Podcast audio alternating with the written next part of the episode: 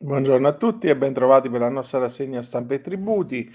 Oggi partiamo dal mio articolo su NT Plus ente diri, ehm, diri, NT Plus Diritto eh, del Sole 24 Ore, dove commento una sentenza del Tribunale amministrativo regionale per la Liguria, co, eh, la numero 935 del 2023, che censurando una determinazione del,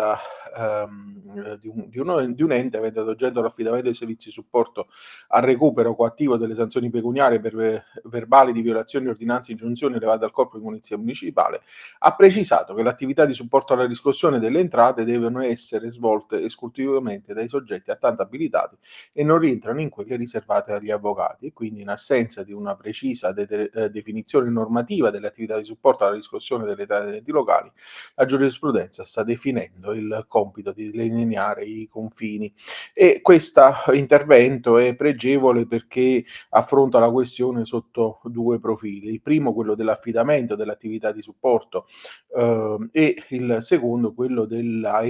entrata che rientra nell'ambito della eh, riserva definita eh, dalla legge. Parliamo poi eh, di eh, interessi legali che dal 1 gennaio 2024 arrivano al 2,50%, a Gazzetta Ufficiale numero 288 l'11 dicembre è stato pubblicato il DM 29 novembre 2023 con cui il Ministero dell'Economia e delle Finanze ha fissato la misura del saggio di interesse legale per l'anno eh, 2023 e quindi eh, diciamo la misura del saggio di interessi legali è fissata in ragione ehm, del ehm, eh, 2,50 a decorrere dal 1 gennaio del 2024.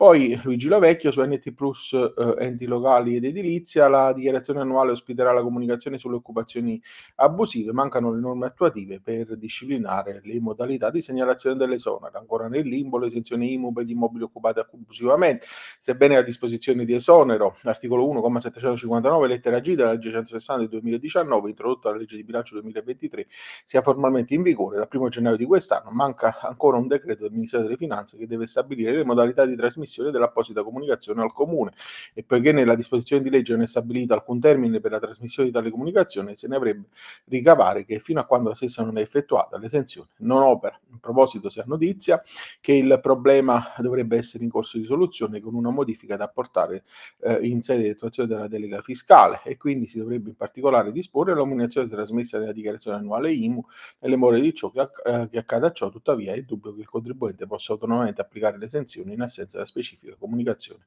prescritta eh, dalla legge. E poi sempre Luigi Lovecchio, cioè NT Plus Antilocale Edilizia, niente IMU per i coniugi con doppia residenza e ehm, diciamo coniugi con residenze separate esenti da IMU a condizione che possano provare anche la dimora abituale nelle stesse unità immobiliari. In, virtù, eh, in vista del saldo in scadenza il prossimo 18 dicembre vale la pena ricordare lo stato dell'arte dopo la sentenza 209 del 2022 della Corte Costituzionale. La questione è sorta dopo alcuni provvedimenti, eh, dopo alcuni interventi diciamo della Corte di Cassazione, che ha ritenuto di confermare anche in ambito IMU l'interpretazione informata sulla portata dell'esenzione delle abitazioni principali. In virtù di quest'ultima, l'esonero da imposta sarebbe condizionata dal fatto che entrambi i coniugi risiedono e dimorino nella stessa abitazione. Di conseguenza, in caso di coniugi non separati con residenza anagrafica sdoppiata,